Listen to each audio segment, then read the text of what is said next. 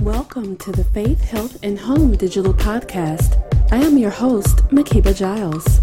Here we share information and resources for physical, emotional, and spiritual well being to help families live an inspired lifestyle and encourage healthy living.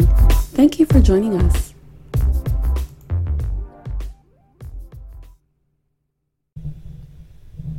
Hi, Makiba. Makiba, how are you? I am fine. Thank you so much for joining us today on Faith, Health, and Home.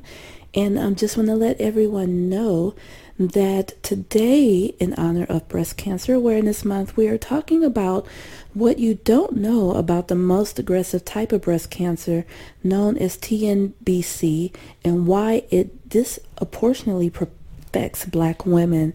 Um, joining me today is Ricki Fairley, the CEO and co-founder of Touch, the Black Breast Cancer Alliance, and a stage 3A TNBC survivor, along with Dr. Monique Gary with the Grand View Health Penn Center Cancer Network Cancer Program. Thank you so much for joining me today. Well, thank you so much for having us. Thank you. Now, um, first, Dr. Gary, tell us about um, what is TNBC and how it is different from other types of breast cancer.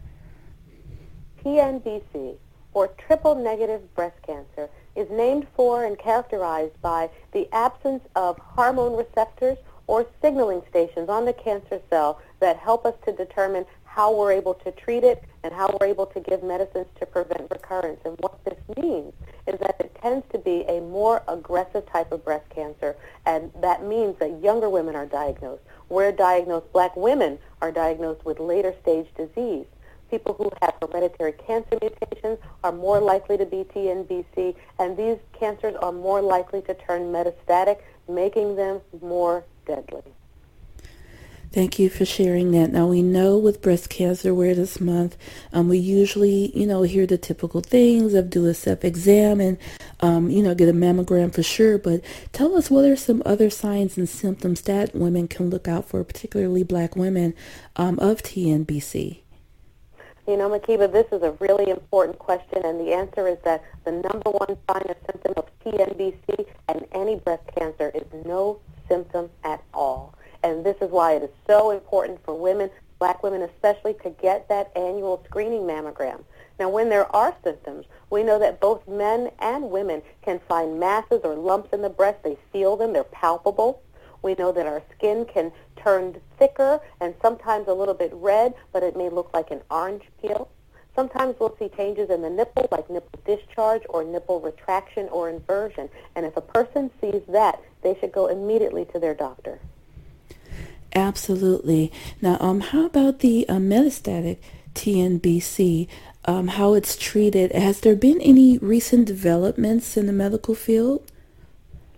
So once breast cancer leaves the breast and spreads throughout the body, it becomes metastatic. And chemotherapy is still a mainstay of treatment for TNBC. But we have seen in recent years wonderful advances with targeted therapies, with immunotherapies that are helping women to live longer lives. And we need more research. We need more participation by black women in clinical trials to make sure that these drugs work for us and to see even further advances to prevent recurrence. Absolutely. And when you mention um, black women and how that's so important, um, we know that there are many health disparities, such as social economic disparities. Um, tell us the connection between that and um, the prevalence of TNBC and how these impact the outcomes for African American women. There are some direct effects of health disparities on the diagnosis, on the treatment, on the survival of black women facing TNBC. We know that women who live in rural communities and they have a lower socioeconomic status have a disparity in even accessing things like mammograms, especially due to COVID. We know that doctors may be less likely to prescribe the types of screening like 3D mammograms and more aggressive therapies, and this leads to higher mortality. These women may not complete their full course of therapy, and they may not be offered life-saving measures like clinical trials. So we know that there are lots of disparities that include all of the social determinants of health, but also some bias in the healthcare system. And lastly, the disparity persists for women who are younger under the age of 40 who are diagnosed with breast cancer and are twice as likely to die compared to their counterparts. They may be even turned away by their physicians. And so we know this disparity exists, and we are here to bring awareness to it and to hopefully bring an end to it. Indeed, and thank you for speaking with us today to bring that awareness. Now, um, Ricki, you are a stage three TNBC survivor, as we mentioned earlier. Um, just want to honor that for you, and, and so happy to hear that. Um, tell us about your personal experience with TNBC. Well, as Dr. Mo said, it's so important to get your annual checkup. My doctor found my lump in an annual checkup and I went. I had a double mastectomy. I did a lot of chemo, a lot of radiation, and as triple negative does very prevalently, my cancer came back after a year. And my doctor said, okay, you now have two years to live. You're metastatic, so get your affairs in order. And I said, no, no, no, I can't do that. I need. I have a daughter at Dartmouth. I need to put her through school. So me and God need to work this out and find something for me. I went and found a specialist who, who really had a better understanding of TNBC, and she put me on some experimental drugs and I'm here. I just celebrated 10 years of survivorship. So I know I'm a miracle. I know I'm a blessing, but I knew that I had to get to work to advocate for my other breasties and and find a way to change the, the dynamic on these these devastating statistics for black women. Absolutely, and congratulations on um, being 10 years cancer free. And I think I'm also am glad how you talked about um, the power of your faith and how that helped you get through. So thank you for sharing your personal journey with us. Now I'm pretty sure that your experience as well as your um, faith in getting through this and overcoming it is what prompted you to begin the Bre- um, Black Breast Cancer Alliance. Tell us more about um, what inspired you to start this initiative. Sure. I know that God left me here to do this work. Um, I really should have died, and then so many other women are dying. So I also have three precious granddaughters, and the the oldest will be is four and will you know get boobs in about ten years. And I want to get rid of breast cancer before she she has she has the opportunity to have and think about it. But I started my foundation because I wanted to bring more science to this disease. Right now, we only have about 3% participation in clinical trial research, so we don't know why our bodies are different. We don't know why our breast cancer is different for black women, and we really need to do a better job understanding it and developing drugs that can help us and save black women. So I, brought, I started Touch the Black Breast Cancer Alliance to bring the parties to the table that can make a difference and change the game on how we talk about clinical trial research with black women to help them overcome fears about it help them understand that they need to do it for their daughter, do it for your granddaughter, and get engaged in the research and get better drugs for our bodies. Yes, absolutely appreciative for the work that you're doing. Um, being a mother of two daughters myself, um, as you said, you know, it's definitely important for us to make sure that our next generation of black women are better protected and better informed. Um, tell us both Ricki and um, Dr. Gary, what are what's some advice that you would like to offer to Black women, um, particularly younger Black women, um, like you said, who you know may often go misdiagnosed or undiagnosed at all? What advice do you have for women in regards to um, educating themselves and, and getting a better understanding of TNBC?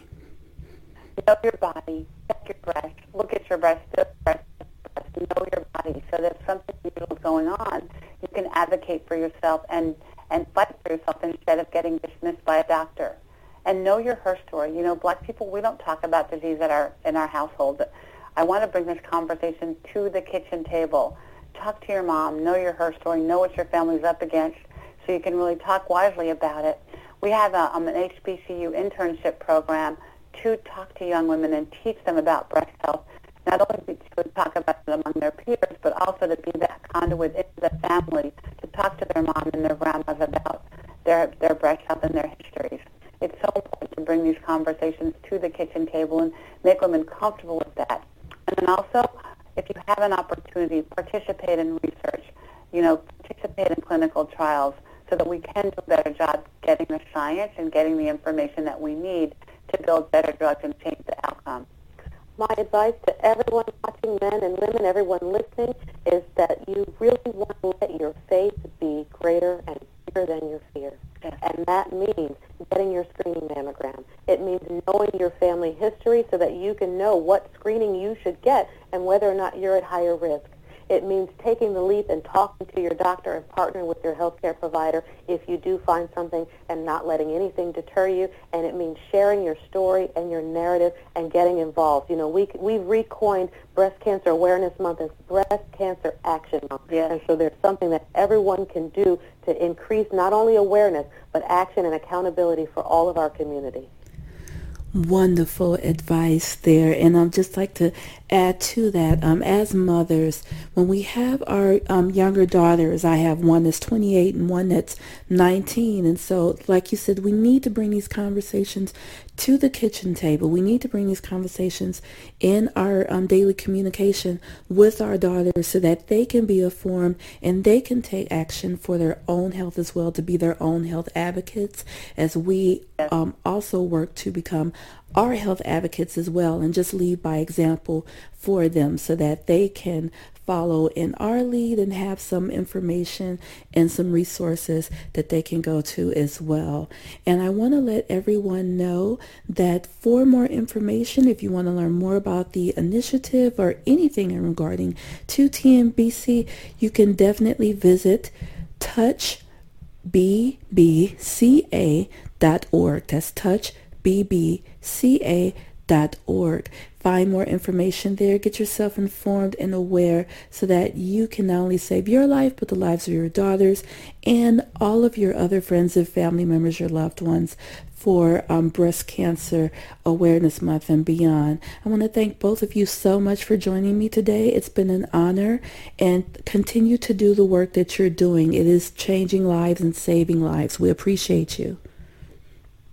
Thank you, and thank you for helping us get the word out. Thank you so much, Makiba, for the opportunity. Thank you for tuning in to the Faith, Health, and Home digital podcast. For transcripts of this episode and others, visit our website at faithhealthandhome.com.